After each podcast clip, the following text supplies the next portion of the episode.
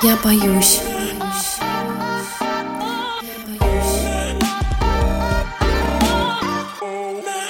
Всем привет! Это подкаст «Я боюсь», подкаст, в котором мы собираем коллекцию самых загадочных, пугающих и неоднозначных документальных историй. Меня зовут Кирилл. Всем привет, меня зовут Аня. Привет, меня зовут Саша. Привет, я Маша.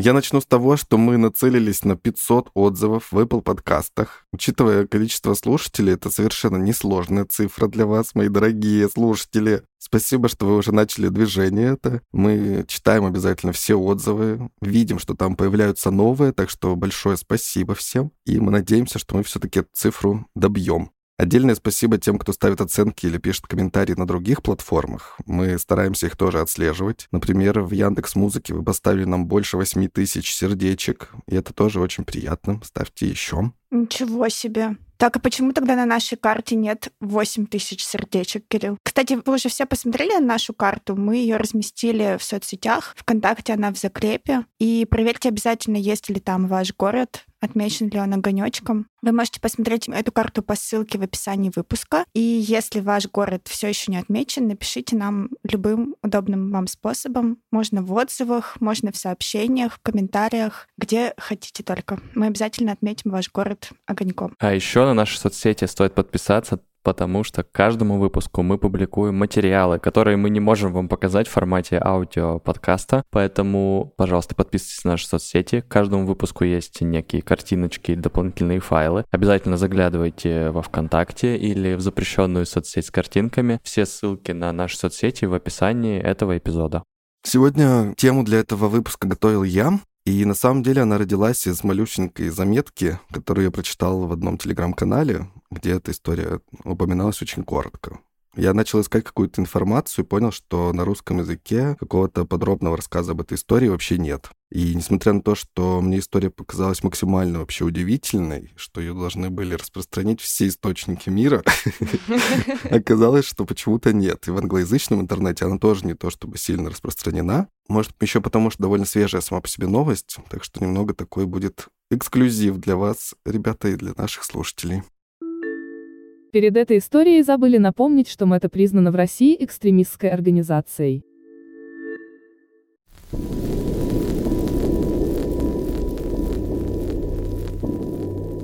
В тот вечер 24-летняя Мэдисон уже готовилась лечь спать. Она проверила входную дверь, оглядела кухню, убедилась, что закрыты окна на первом этаже и отправилась чистить зубы. Выйдя из ванной, девушка направилась к компьютеру, чтобы выключить его и лечь в постель, но ее остановил знакомый звук. Эта трель означала, что ей прислали сообщение на Фейсбуке. Чтобы не откладывать на утро и из любопытства, Мэдисон открыла вкладку с соцсетью и увидела новое сообщение от некоего Джо Бамера. Такого она не знала, но решила прочесть сообщение, которое, возможно, сулило ей приятное знакомство. «У меня просто сердце ушло в пятки. Я не понимала, как кто-то мог получить это и где он их взял», рассказывала девушка позже. Не знаю, догадались ли вы, о чем речь, но в сообщении, которое простая юная девушка из Флориды Мэдисон Конрадис получила в своем фейсбуке, были ее обнаженные снимки. Больше того, ее собеседник напрямую потребовал прислать ему новые откровенные фото. На экране она прочла. «Перейду к сути. Если ты не хочешь, чтобы твоя семья узнала об этих фотографиях, ты пришлешь мне то, что я хочу. Как вы понимаете, эта история, которая началась в 2013 году, будет связана с онлайн-безопасностью, вымогательствами и киберпреследованием. С каждым годом таких преступлений становится все больше, жертвами становятся самые разные люди, а самый частый итог – ничего. Раскрыть такое преступление крайне сложно, а много где такие вещи даже не криминализованы. Но тем примечательнее сегодняшняя история. Естественно, Мэдисон не смогла заснуть. Кому еще он может отправить эти снимки, а главное, как они попали к этому человеку? Конечно, девушка узнала фотографии. Кадры обнаженной Мэдисон были сделаны на бэкстейдже съемок, в которых она участвовала в колледже в 2011 году. В то время она планировала стать моделью, и съемка, в которой, впрочем, не было ничего порнографического, должна была стать частью ее портфолио.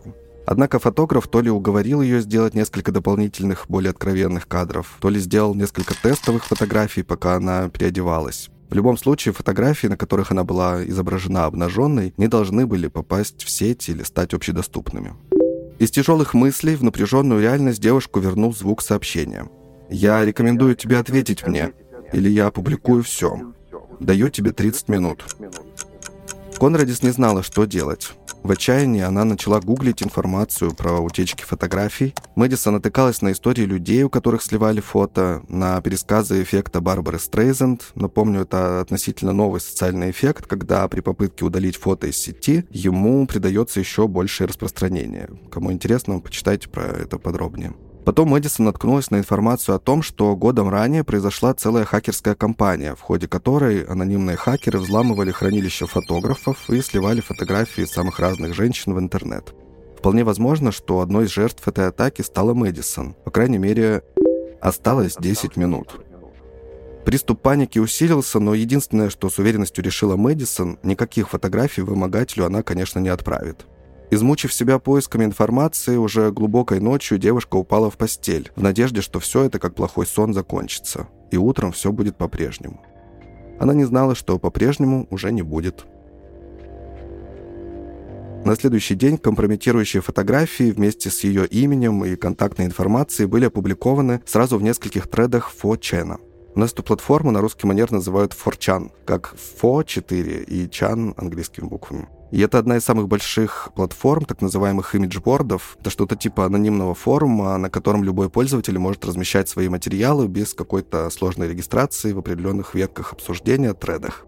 Я, пожалуй, так и буду называть его Форчан, чтобы было удобнее. Форчан был запущен в 2003 году как англоязычный аналог японской платформы Тучен. Японский форум служил местом, где пользователи обсуждали японское аниме и мангу или их эротические ответвления, но вскоре он вырос до большого анонимного форума, на котором обсуждалось все подряд.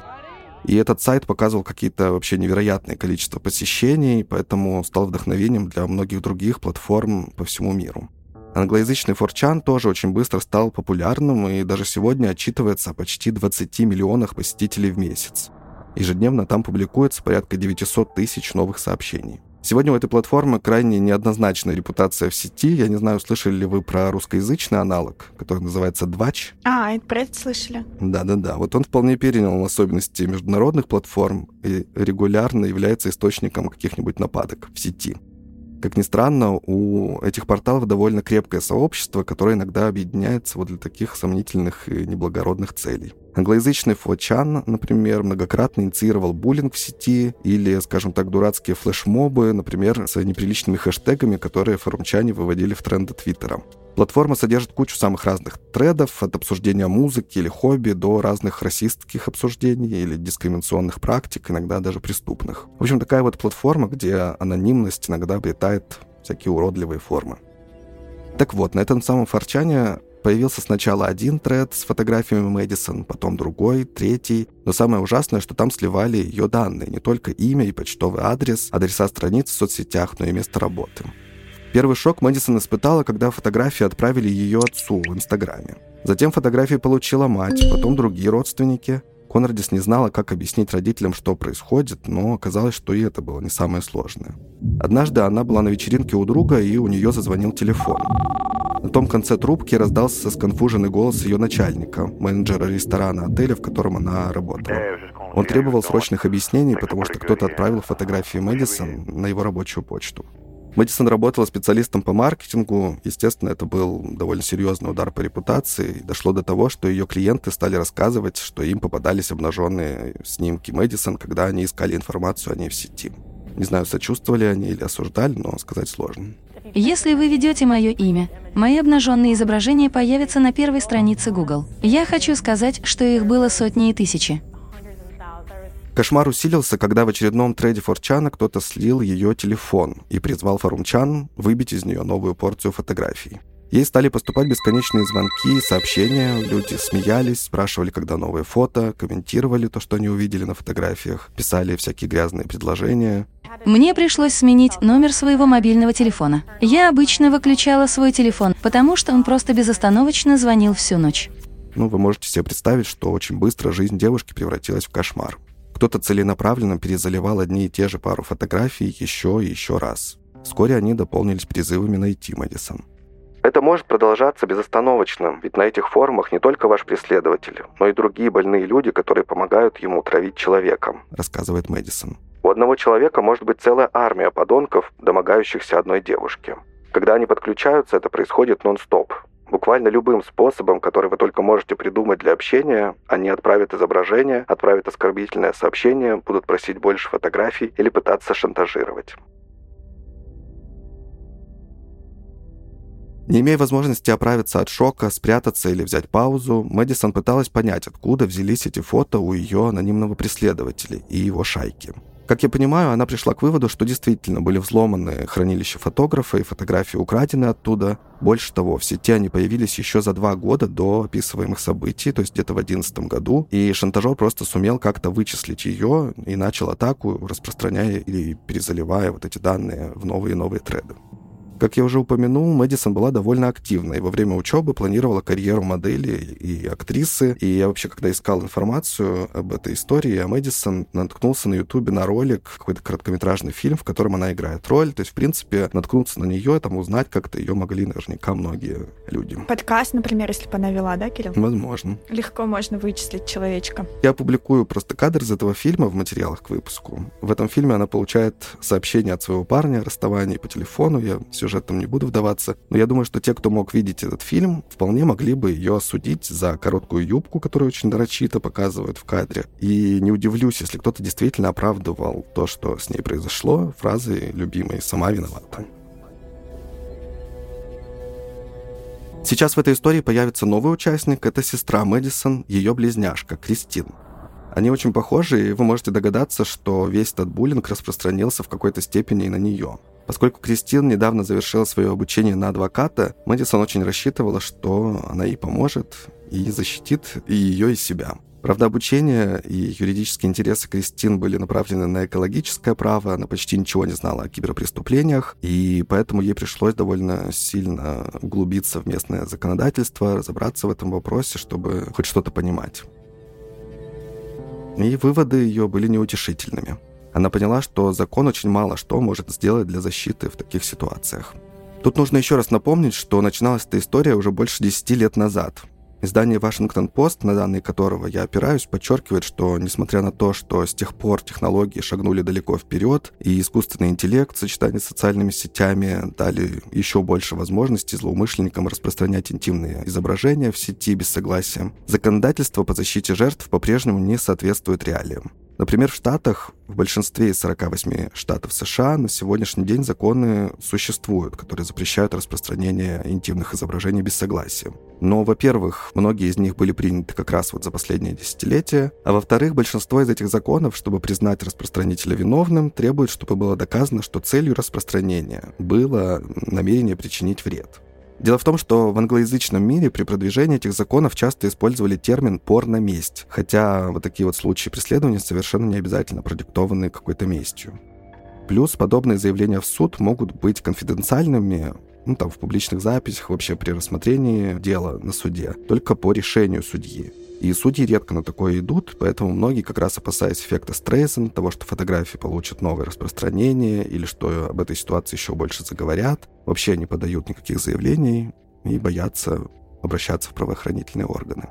Как раз-таки во Флориде, там, где жили сестры, в то время еще не было местного закона о киберпреследовании и публикации чужих интимных фотографий. В общем, Мэдисон и Кристин пришли к неутешительному выводу, что обращаться за помощью не имеет никакого смысла. И все-таки они между собой договорились, что будут собирать какие-то доказательства, делать скрины сообщений, сохранять номера телефонов, имена аккаунтов, с которых ей писали. И они делали это ближайшие два года. Самое удивительное, что нападки за это время не прекращались. Периодически всплывали новые волны публикаций с ее фотографиями, ей продолжали приходить сообщения и угрозы, но в 2015 году у Мэдисон появилась надежда на выход из этого заколдованного круга, потому что во Флориде приняли закон о сексуальных киберпреследованиях, согласно которому публикация в интернете откровенных сексуальных изображений без согласия изображаемого лица является правонарушением и даже уголовным преступлением. Я прочитаю кусочек заметки об этом событии в издании «Флорида Тренд» в переводе, конечно. 10 июня губернатор Рик Скотт пригласил нескольких законодателей и адвокатов в свой офис поприсутствовать на торжественном подписании закона, который объявляет преступлением участие в порно-месте, размещение интимных фотографий бывшего партнера в интернете. Чуть-чуть перескочу. В нем есть одно условие. Фотография также должна содержать личную идентификационную информацию изображенного лица, что в другом законе штата определяется как любое имя или номер, которые позволяют идентифицировать пользователя. Публикование откровенной фотографии само по себе на странице в Facebook или на форуме, посещаемом людьми, знакомыми с жертвой, например, не является преступлением. Более того, закон применяется только к фотографиям, размещенных на веб-сайтах. Отправка фотографий по электронной почте или там внутри текстовых сообщений, например, всей школе, классу или по всей территории колледжа, по-прежнему не является незаконной. Вот такой вот законопроект увидели Мэдисон и Кристин. В нем также говорилось, что преступлением это может квалифицироваться только если доказано намерение причинить вред и существенный моральный ущерб. В общем, как вы понимаете, довольно трудно определить намерение злоумышленника, если жертвы даже не знают его личность. Какое может быть намерение? Что, кроме того, что причинить вред? Поэтому это и называется спорно-местью. Намерение ну, может быть просто я нашел фотку, опубликовал, и у меня не было злого намерения как-то этого человека задеть или оскорбить. Но это все равно причиняет э, страдания другому человеку. Какая разница, какие да. были намерения? Вот поэтому к этой формулировке много вопросов. Потому что почти везде надо было доказывать, что у человека был злой умысел. Прекрасно. Вот, а в данном случае еще вообще сложно определить какой-то злой умысел, если ты даже не знаешь, что это за человек. То есть как бы не на что вообще опереться. Даже если преступника можно идентифицировать, и то трудно доказать такое намерение. Ну а в этом случае вообще непонятно, что делать. И все же Мэдисон, которая уже несколько лет не могла нормально общаться с людьми, она рассказывала, что чувствовала смущение при знакомстве с любым новым человеком, хоть в кругу друзей, хоть с новыми клиентами, потому что понимала, что стоит этим людям только загуглить информацию о ней, и они увидят ее обнаженные фотографии. Так что даже мизерная надежда на какую-то помощь побудила ее наконец-то обратиться в полицию, раз уж такой закон тем более появился в их штате. Она отправилась в полицейское управление Мельбурна. По словам Мэдисон, то, что произошло дальше, довело ее до слез. Полиция сначала просто отказалась принять ее заявление, а потом сотрудники начали обвинять ее саму в том, что такие фотографии попали в сеть. Мэдисон рассказывает. «Я обращалась в полицию три или даже четыре раза. В первое они просто не дали мне написать заявление. Это похоже на то, что происходит с сексуализированными преступлениями. Вас встречают офицеры с пустым взглядом и менталитетом виктим-блейминга, с тем же настроем. Ты надела юбку, поэтому тебя изнасиловали. В конце концов, я просто решила, что не уйду, пока не напишу хотя бы заявление и не подам его. ABC Action News получили копию отчета, который был составлен по заявлению Мэдисон, который она все-таки зарегистрировала в полицейском управлении. И вот что там было написано. Мисс Конрадис подтвердила, что подписала разрешение модели на использование фотографий в любых целях, кроме порнографических или клеветнических. Конрадис сообщила, что некоторые из полученных ею сообщений носят угрожающий характер, а также граничат с шантажом. Вместе с заявлением она также предоставила семистраничное изложение фактов, скрины сообщений в соцсетях, которые она получала, а также электронные письма. В отчете о закрытии дела было написано, что никакой контакт с указанными лицами, действующими в этом инциденте, не был установлен, и дело приостанавливается. Понимая, что ничего не будет сделано полицией, Мэдисон и Кристин не знали, что они могут сделать сами. Вернуться к прежней жизни было невозможно. В ее постоянную привычку вошло обновление тредов на форчане. Каждый раз она боялась увидеть, что кто-то слил новые данные о ней или какие-нибудь другие фотографии. С трудом она научилась не воспринимать любой смех за спиной или в компании как насмешку над ее провалом и стыдом. В 2016 году она даже смогла разрешить себе начать встречаться с молодым человеком. Его звали Джеффри Гейгер – Мэдисон познакомилась с ним в компании коллег, которые пригласили на вечеринку своих знакомых, среди которых был Джефф. Оказалось, что Гейгер живет в штате Мэн и прибыл в ее город ненадолго. Однако между ними успела завязаться связь. Мэдисон с удивлением обнаружила, что может довериться этому человеку и не стесняться его. Парень и девушка много общались, но в силу работы никто не готов был прямо сейчас покинуть свой город и жить вместе, поэтому они некоторое время путешествовали друг к другу, чтобы видеться как можно чаще. На День Благодарения в 2016 году Мэдисон и Джеффри отправились в небольшой отпуск на Флорида Кис. Это такая красивая цепь островков коралловых в океане. Красивое, короче, место романтичное. Понятное дело, что Мэдисон, в принципе, в последние годы старалась избегать соцсетей, не постила фотографии с собой, но здесь ее переполняли эмоции, да еще и такая красота вокруг, и она опубликовала сторис, или как это правильно называется, в снэпчате, фотографию с закатом. На следующее утро она открыла Facebook и увидела сообщение от одного из аккаунтов, с которого некоторое время назад ей уже писали гадости. Возможно, она даже не стала бы его открывать, если бы не прочитала автоматом превью. «Вы, ребята, отлично проводите время на Флорида Кис, я смотрю». Мэдисон поняла, что это мог быть только человек, который видел ее сторис в снэпчате. Как можно скорее она открыла приложение и сделала скриншот подписчиков, которые видели ее историю. Там было всего 39 просмотров, и никаких незнакомцев среди них не было. Ее коллеги родственники, несколько старых знакомых из колледжа. И это было страшно. Неужели этот анонимный шантажист – это кто-то из ее знакомых? За сообщением последовала новая волна тредов на форчане, анонимных сообщений от разных людей с требованием интимных фотографий. Запросы и угрозы стали приходить не только ей, но и ее парню Джеффри. Парочка едва ли могла чувствовать себя в безопасности, где бы они ни находились. Это подхлестнуло сестер взяться за сбор материала еще более активно и, можно сказать, начать собственное расследование. Девушки начали систематично выискивать и анализировать треды с информацией о Мэдисон и сопоставляли имена пользователей, анализировали манеру письма и даже нашли повторяющиеся ники из мессенджера, которыми преследователь делился на форчане, чтобы туда местные сталкеры могли присылать фото жертв.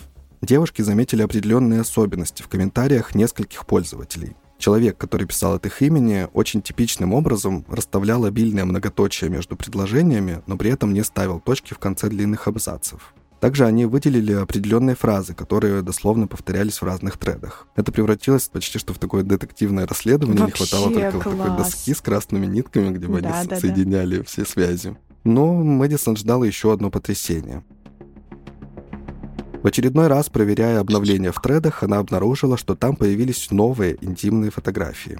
Больше того, на этот раз там была не только Мэдисон, но и, как было написано в одной статье, будуарные фотографии ее сестры Кристин. Сердце Мэдисон было разбито. Она понимала, что фото, которые появились в сети, она отправляла только своему парню Джеффри. Плюс она вспомнила, что не так давно Гегер помогал ей загрузить некоторые фотографии на Dropbox. Им она пользовалась вместе с сестрой, и там хранились файлы Кристин, в том числе фотографии с телефона, которые она делала для своего мужа и которые Гегер мог найти вот в этом облачном хранилище. Вообще Мэдисон неохотно рассказывает про то, что было дальше, однако из материалов дела, которое было подано позднее в гражданский суд, становится ясно, что сестры встретились с Гейгером для серьезного разговора, и он признался, что связывался с одним из аккаунтов, которые преследовали Мэдисон, поддался его манипуляциям и отправил вот эту новую порцию фотографий сестер. Здесь я должен оговориться, что в своем ответе для суда Гейгер признал, что помогал Мэдисон загружать фотографии в Dropbox, но отверг все остальные обвинения, в том числе, что он передавал какие-либо данные третьим лицам. Из этих же материалов становится понятно, что Мэдисон сразу же разорвала отношения с ним, не хотела видеться, не хотела отвечать на звонки, и вскоре Гегер оставил ее сестре Кристин рукописную записку, в которой было написано следующее. «Я идиот. Я не заслуживаю твоей сестры. Я не прошу вас забыть или не обращать внимания на то, что я сделал. Я просто надеюсь, что однажды вы меня простите. Клянусь всеми, кого я люблю, я всего лишь пытался помочь». Сестры не очень были готовы к такому прощению и сообщили о Гейгере и всей ситуации в местное полицейское управление в Льюистоне, штат Мэн, по месту проживания ее бывшего парня. Но давайте сделаем вид, что мы удивлены. Тогдашний помощник окружного прокурора Лиза Боук решила не возбуждать уголовное дело, сославшись на, цитирую, «один ключевой элемент, отсутствующий в деле против Гейгера». Что это было? Конечно, это был злой умысел. В отчете Боук говорится, что Гейгер отправил Мэдисон электронное письмо, в котором объяснил, что хотел отправить фотографию анонимному мужчине только для того, чтобы завоевать его доверие и получить дополнительную информацию о нем. М, Да-да-да, многоходовочка. Мгм, Да-да-да. В заключение о закрытии дела было написано, похоже, что Гегер не намеревался преследовать, мучить или угрожать кому-либо из сестер. Я напомню, что разрыв с Гейгером — это конец 2017 года. Начались все эти жуткие приключения Мэдисона еще в 2013. К 2017 уже появились некоторые правила и регулировки в сети, правила сайтов, которые можно было использовать для удаления информации.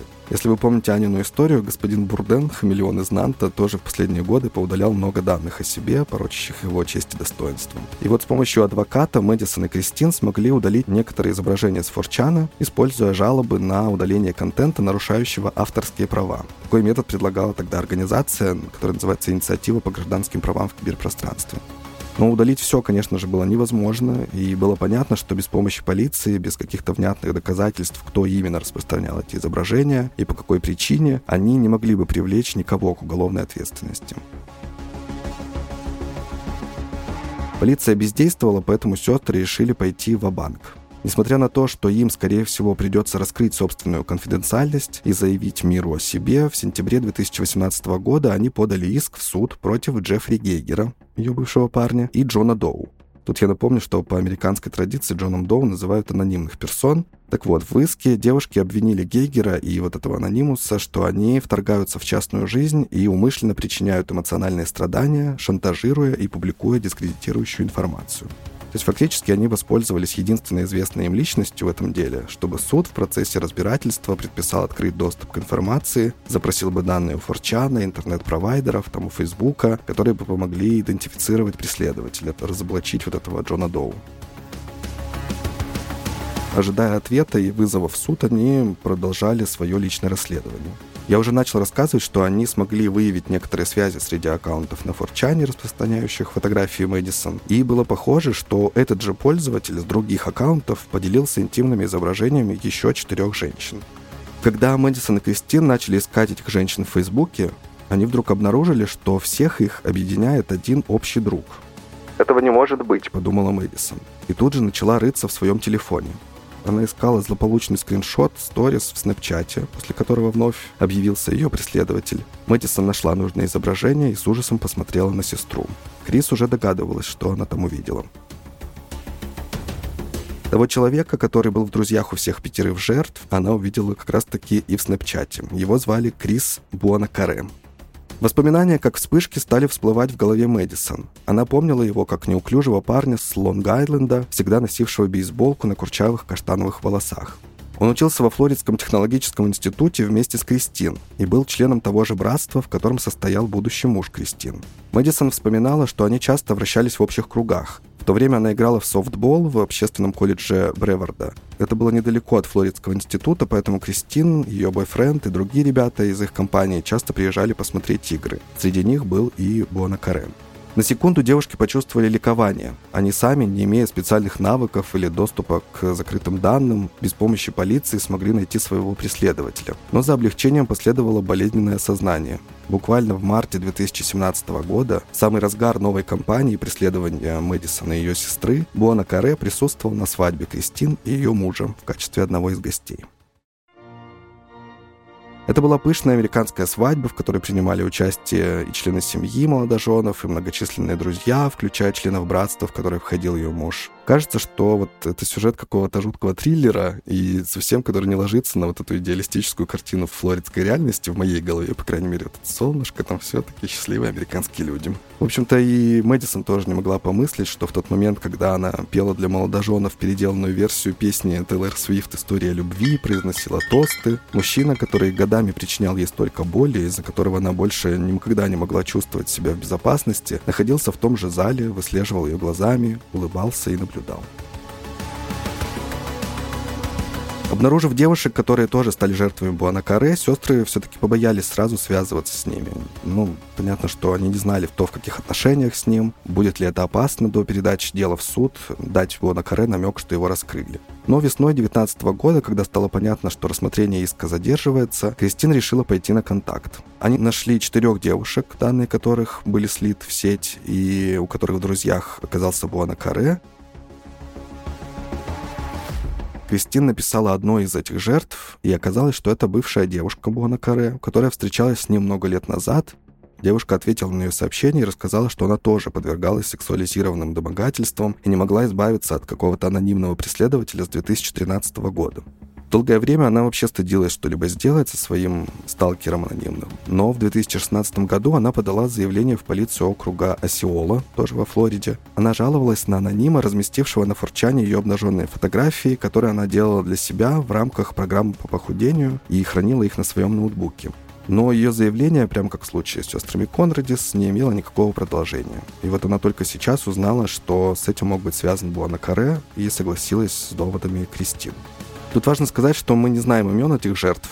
В итоге в публичном суде им разрешили остаться анонимными, и в материалах дела нигде, в принципе, ни в СМИ нет их имен. Другая девушка, которая тоже написала Кристин, оказалась родственницей Буана Каре. Она тоже ответила и дала новые страшные подробности.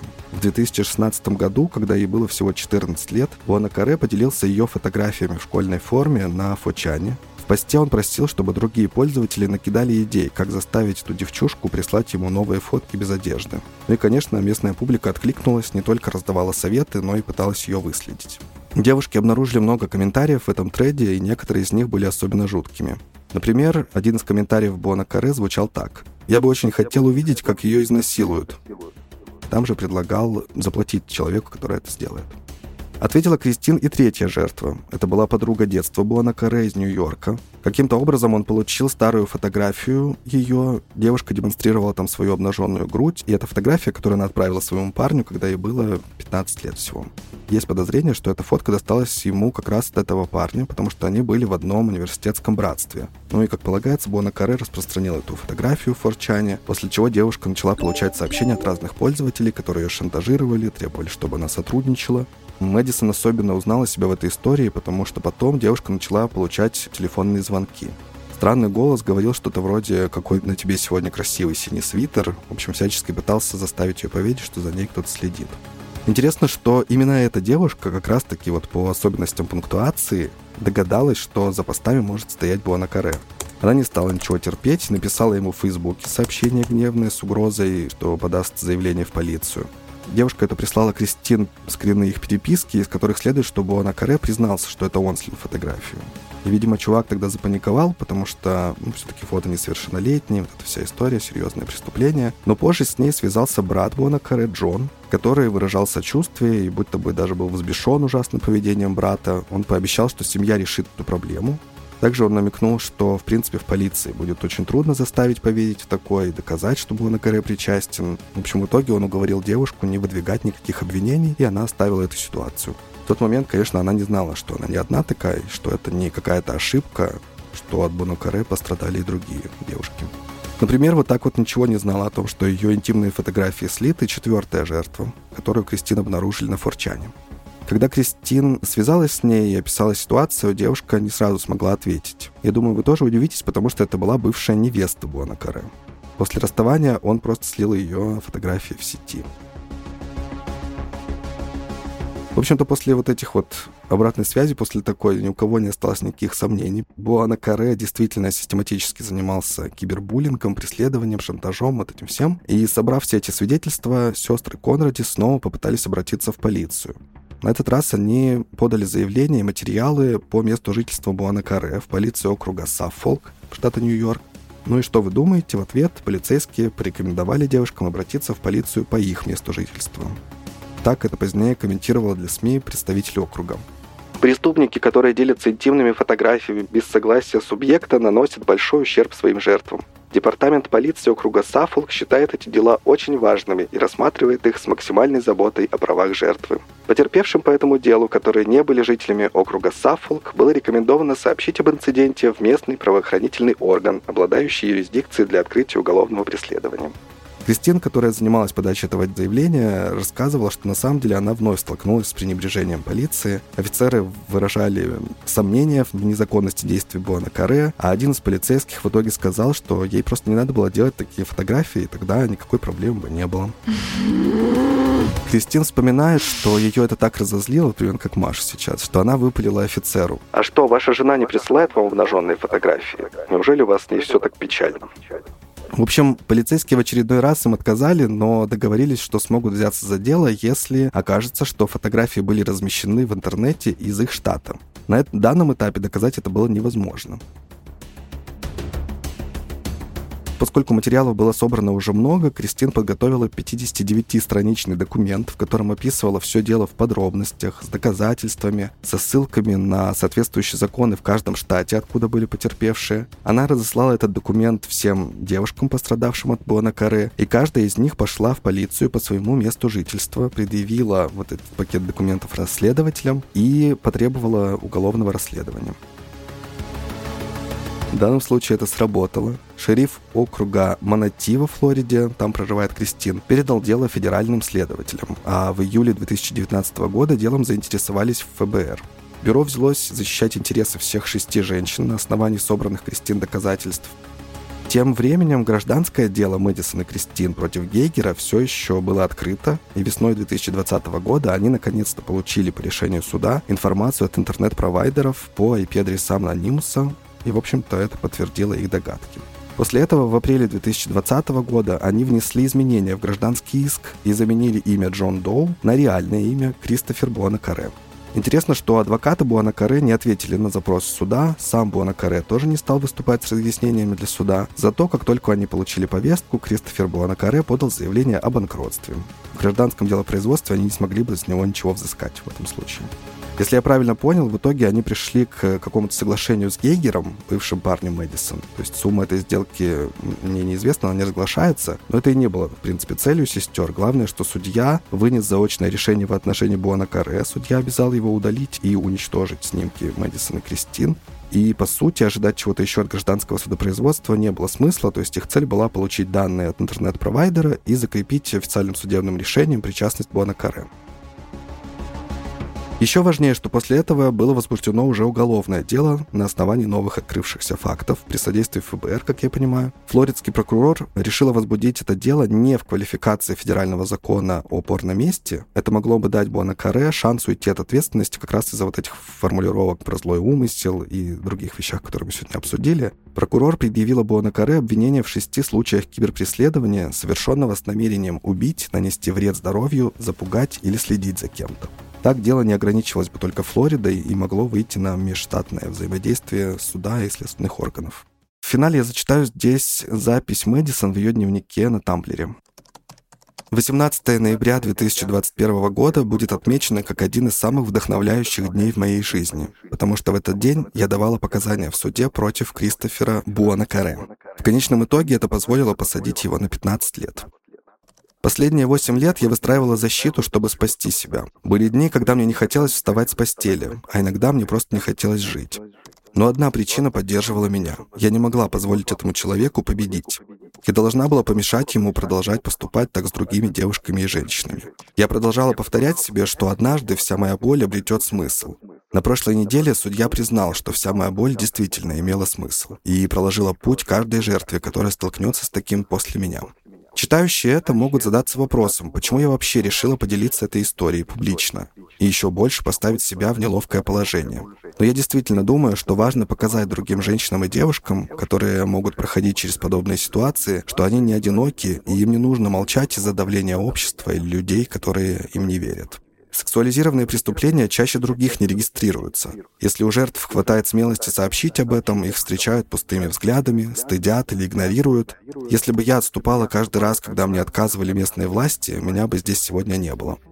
Человеку, читающему это, который может оказаться в похожей ситуации, я говорю, не позволяй никому запугать тебя и заставить замолчать, не стыдись любого выбора, сделанного тобой. Я не знаю, смогу ли я когда-нибудь вернуться к прежней себе и жить спокойной жизнью, но меня утешает осознание того, что я стала частью этого движения, помогла сделать мир лучше.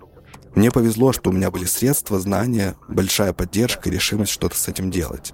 Я бесконечно благодарна каждому, кто помогал мне на этом пути. В общем, как вы понимаете, в 2021 году суд над Буанакаре завершился обвинительным приговором, его отправили в тюрьму на 15 лет. Так, две отважные девушки вычислили и наказали своего преследователя.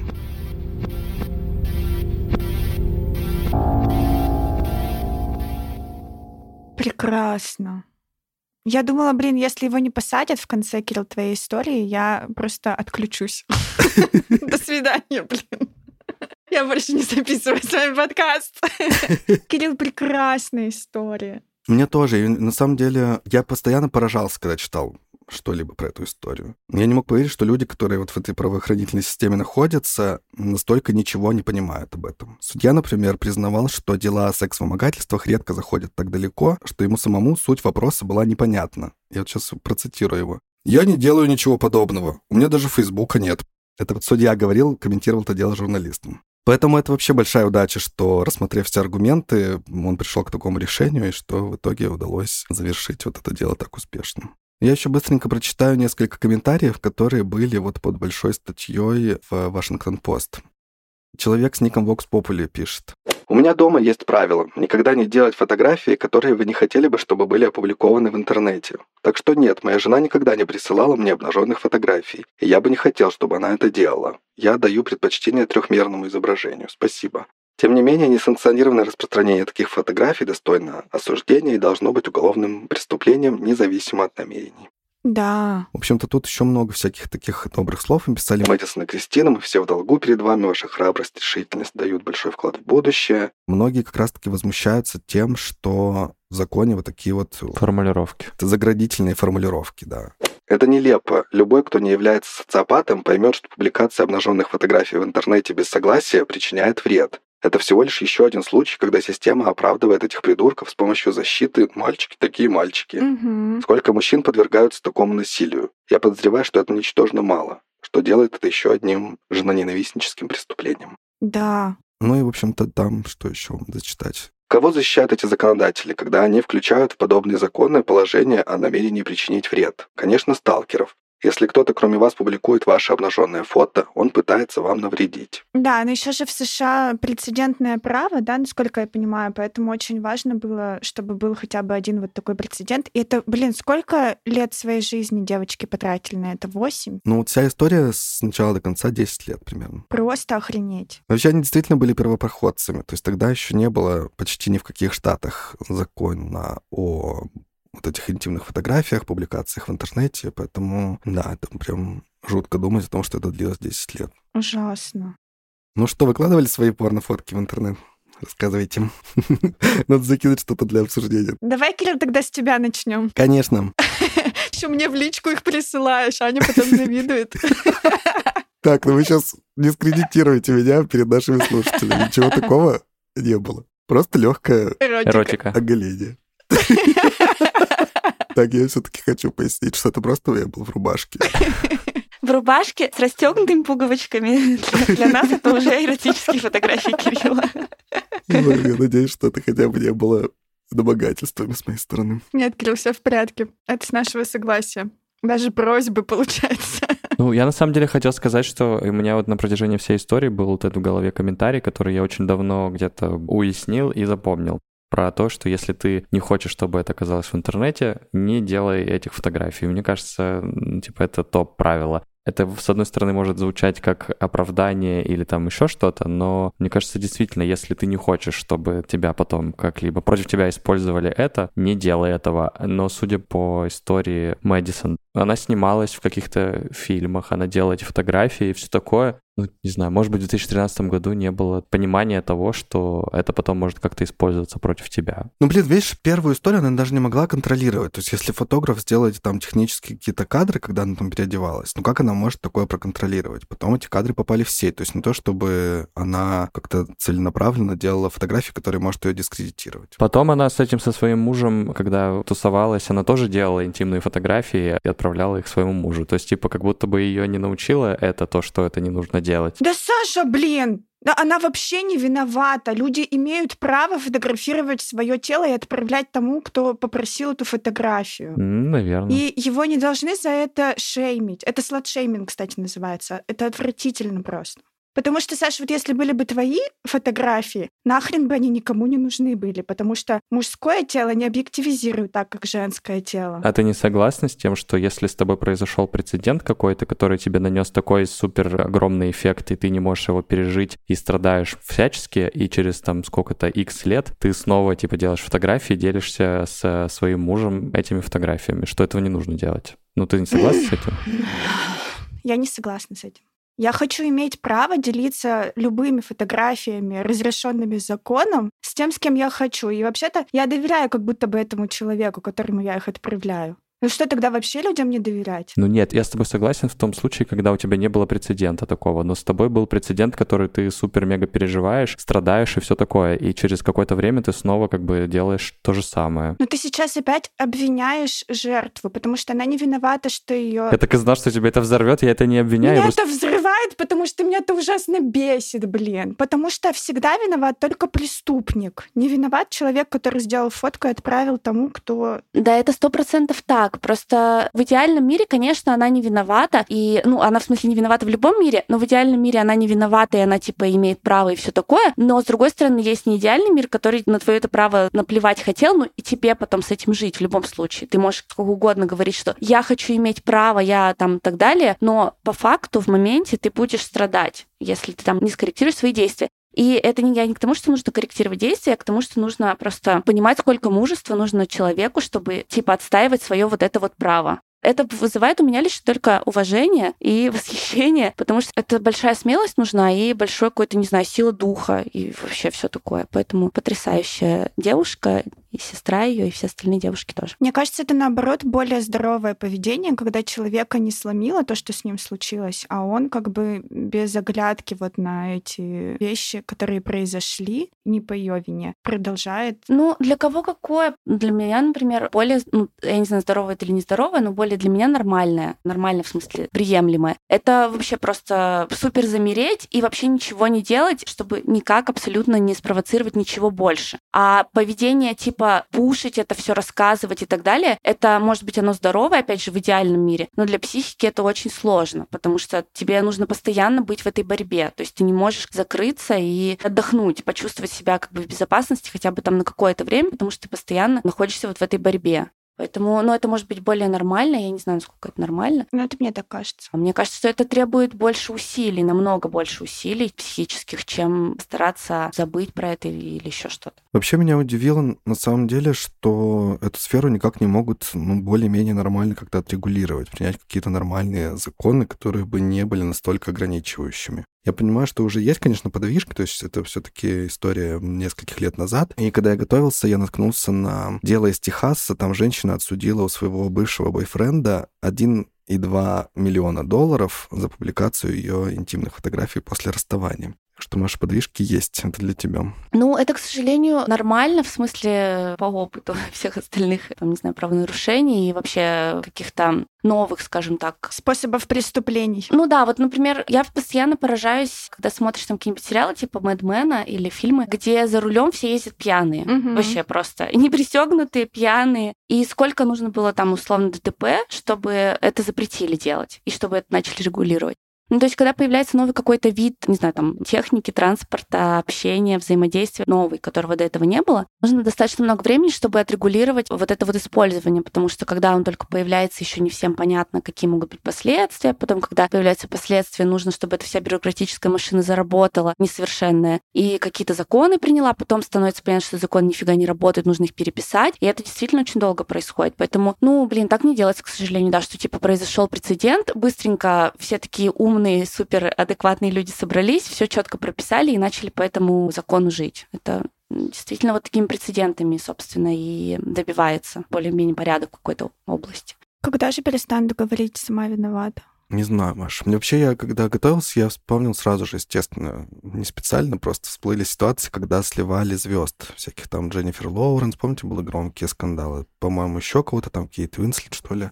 И как будто бы после череды вот этих вот громких новостей про звезд, которые вроде бы никак особо на это не стали обращать внимание, появилось ощущение, что немножечко можно как будто бы проще относиться к сливу интимных фотографий. И мне иногда кажется, что вот у всяких зумеров и прочего следующего поколения немножечко более легкое отношение к этому. Они понимают, что они живут вот в мире открытого интернета, они понимают, что все данные так или иначе могут когда-нибудь стать общедоступными, и они как будто бы такие, ну и пофиг тогда вообще. Возможно, стоит снизить вот эту сверхценность обнаженного тела чего-то. Но это, опять же, я говорю, как человек, который с этим не столкнулся. Ну ты не столкнешься, Кирилл. Когда я смотрю со стороны, такой, ой, ну Дженнифер Лоуренс слили э, фотки. Ну и как бы ничего страшного, через две недели все забыли. Если бы я себе представил, что мои фотки кто-то начал еще рассылать моим родителям там или еще что-нибудь такое, ну извините, это уже мне бы пришлось извиняться за то, что они такое увидели. Да, это не самое страшное, Кирилл. Самое страшное, что тебе пишут, что ты шлюха и тварь, и вообще...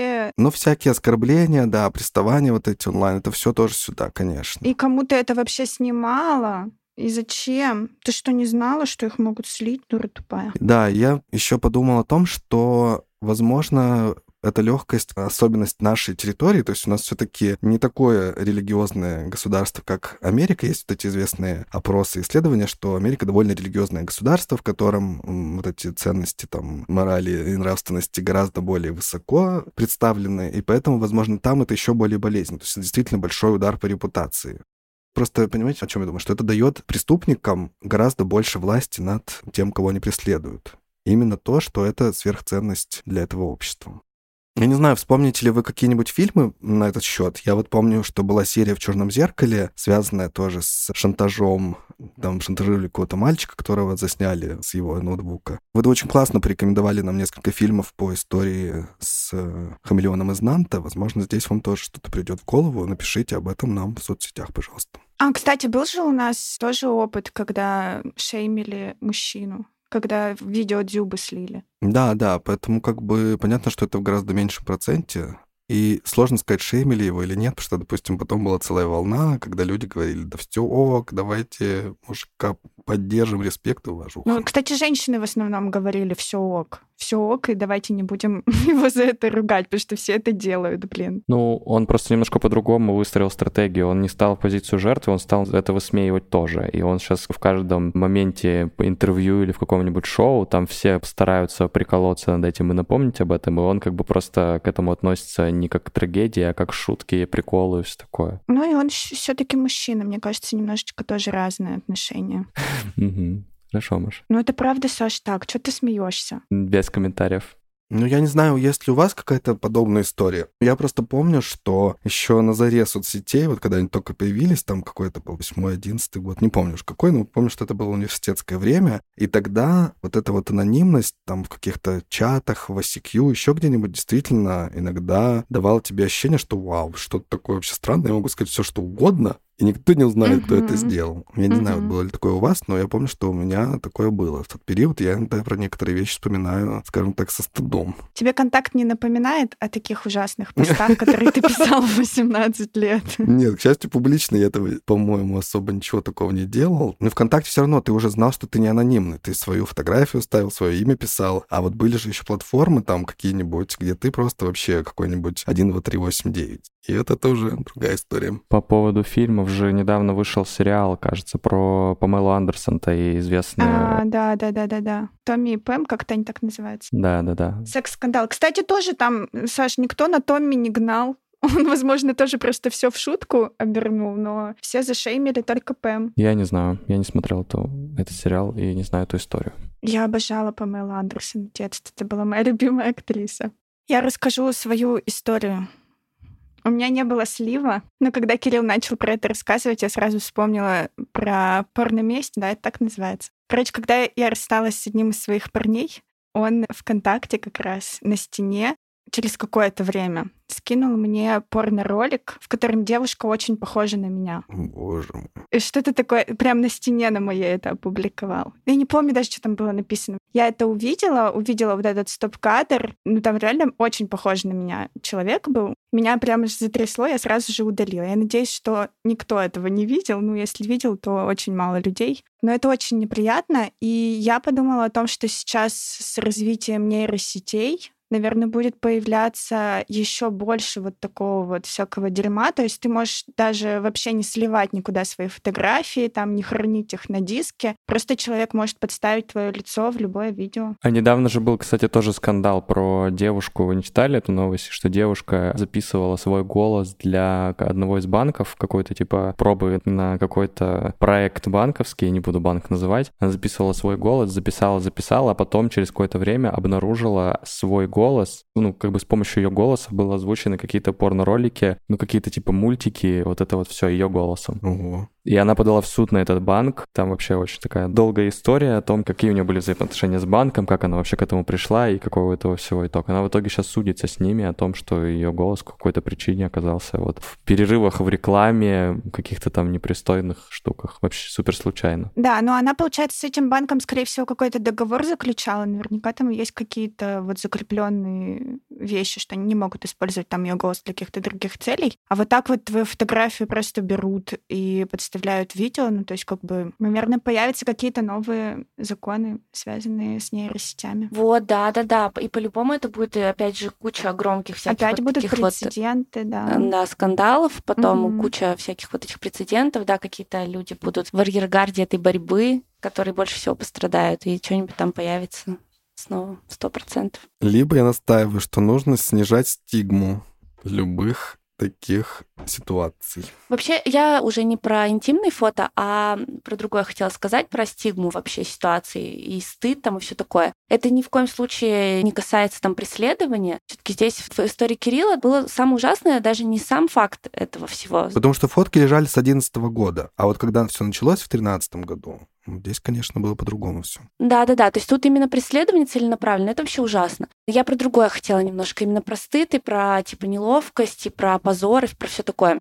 Я смотрела недавно документальный фильм про Билли Айлиш. Возможно, кто-то смотрел, я его очень рекомендую. Мне прямо он очень понравился. И вот из фильмов таких типа про звезд, про ныне живущих, слегка размытый мир, по-моему, он называется. Вообще очень классный. И там, короче, у нее был такой момент, когда она на каком-то фестивале или на концерте на своем, открытая площадка, много народу, и вот она выходит, и начинается первая песня, начинаются там первые аккорды, она прыгает, у нее какие-то проблемы с лодыжками, я так понимаю, с ногами, вообще в целом, они у нее слабые. И она прыгает и подворачивает лодыжку, падает прямо на первых вот реально аккордах и понимает, что она не может ну, полноценно встать и опереться на ногу, и она как бы в таком но она прям проговаривает вот это, ой, блин, типа как неловко, ой, что вообще произошло. И она, ну, не понимает, что ей делать дальше, потому что у нее там такие, ну, она такая активная на сцене, там прыгает, бегает. Тут она вообще ничего не может сделать, и она просто уходит за сцену в слезах. И как бы, ну, вот это только концерт начался. Ее там за сценой начинают успокаивать, там, родители, менеджер, кто-то там еще, что типа там трын-тын-тын, давай-давай. Она говорит, а что я, типа, я не знаю, что мне делать. В общем, ей нафигачили огромную такую, ну, типа, ну, не гипс, а такая фиксатор такой, знаете, такая большая э, штука. Угу. Шина. Да-да-да, потому что я так понимаю, что у нее постоянно всякие проблемы, у них там есть все, все необходимые штуки для этого. В общем, ей нафигачили вот эту штуку, и она просто вернулась на сцену через какое-то время. Причем она не хотела сначала, что типа все, я, я, я не могу. Потом она вернулась, но в итоге она сыграла этот концерт, там сидя на колонке там, или на каком-то стульчике. И я подумала, что насколько вот нужно в моменте мужества, а ей типа тогда 14 лет или 15, ну то есть она вообще еще совсем ребенок. И сколько нужно мужества, чтобы вот так вот... Просто я, опять же, на себя перекладываю, думаю, я когда где-нибудь на улице споткнусь, например, и ну кто-то это увидит, мне супер неловко. Я быстрее пытаюсь отковылять оттуда, чтобы, ну типа, вот дура какая-то споткнулась, там упала. А тут просто на глазах у десятков тысяч людей она плюхнулась так и вернулась. И я, для меня это вообще, я думаю, как круто, какая молодец, и насколько действительно, в принципе, сейчас это стало частью ее фильма, это стало частью вот истории, про которую же там типа говорят, вот какая она молодец и так далее, что в моменте это какой-то типа супер позор, а потом это очень круто так Опыт. вошло в фильм, да-да-да, и показала, какая она молодец. И что, короче, вот это вот действительно типа позор, фу, как ужасно получилось, ой, как мне неловко там и так далее, насколько это сиюминутная штука и насколько потом, в принципе, всем уже либо пофиг, либо, ну, скорее всего, большинству вообще пофиг, что так произошло с тобой, и тебе тоже уже пофиг. Что, короче, вот это умение отпускать, пересобраться в моменте вот этого вот позора, как бы не позволить ему взять на собой верх, это вообще очень круто. И это, мне кажется, умение надо развивать. Вот у меня это вообще, например, очень сложно получается. Но я всегда теперь вспоминаю Билли Айлиш. Так, Ань, надо чаще стыдиться. Давай сольем все твои фотки. Хорошо, Маш. Подписывайтесь на наш телеграм-канал на патронов и муставьеров.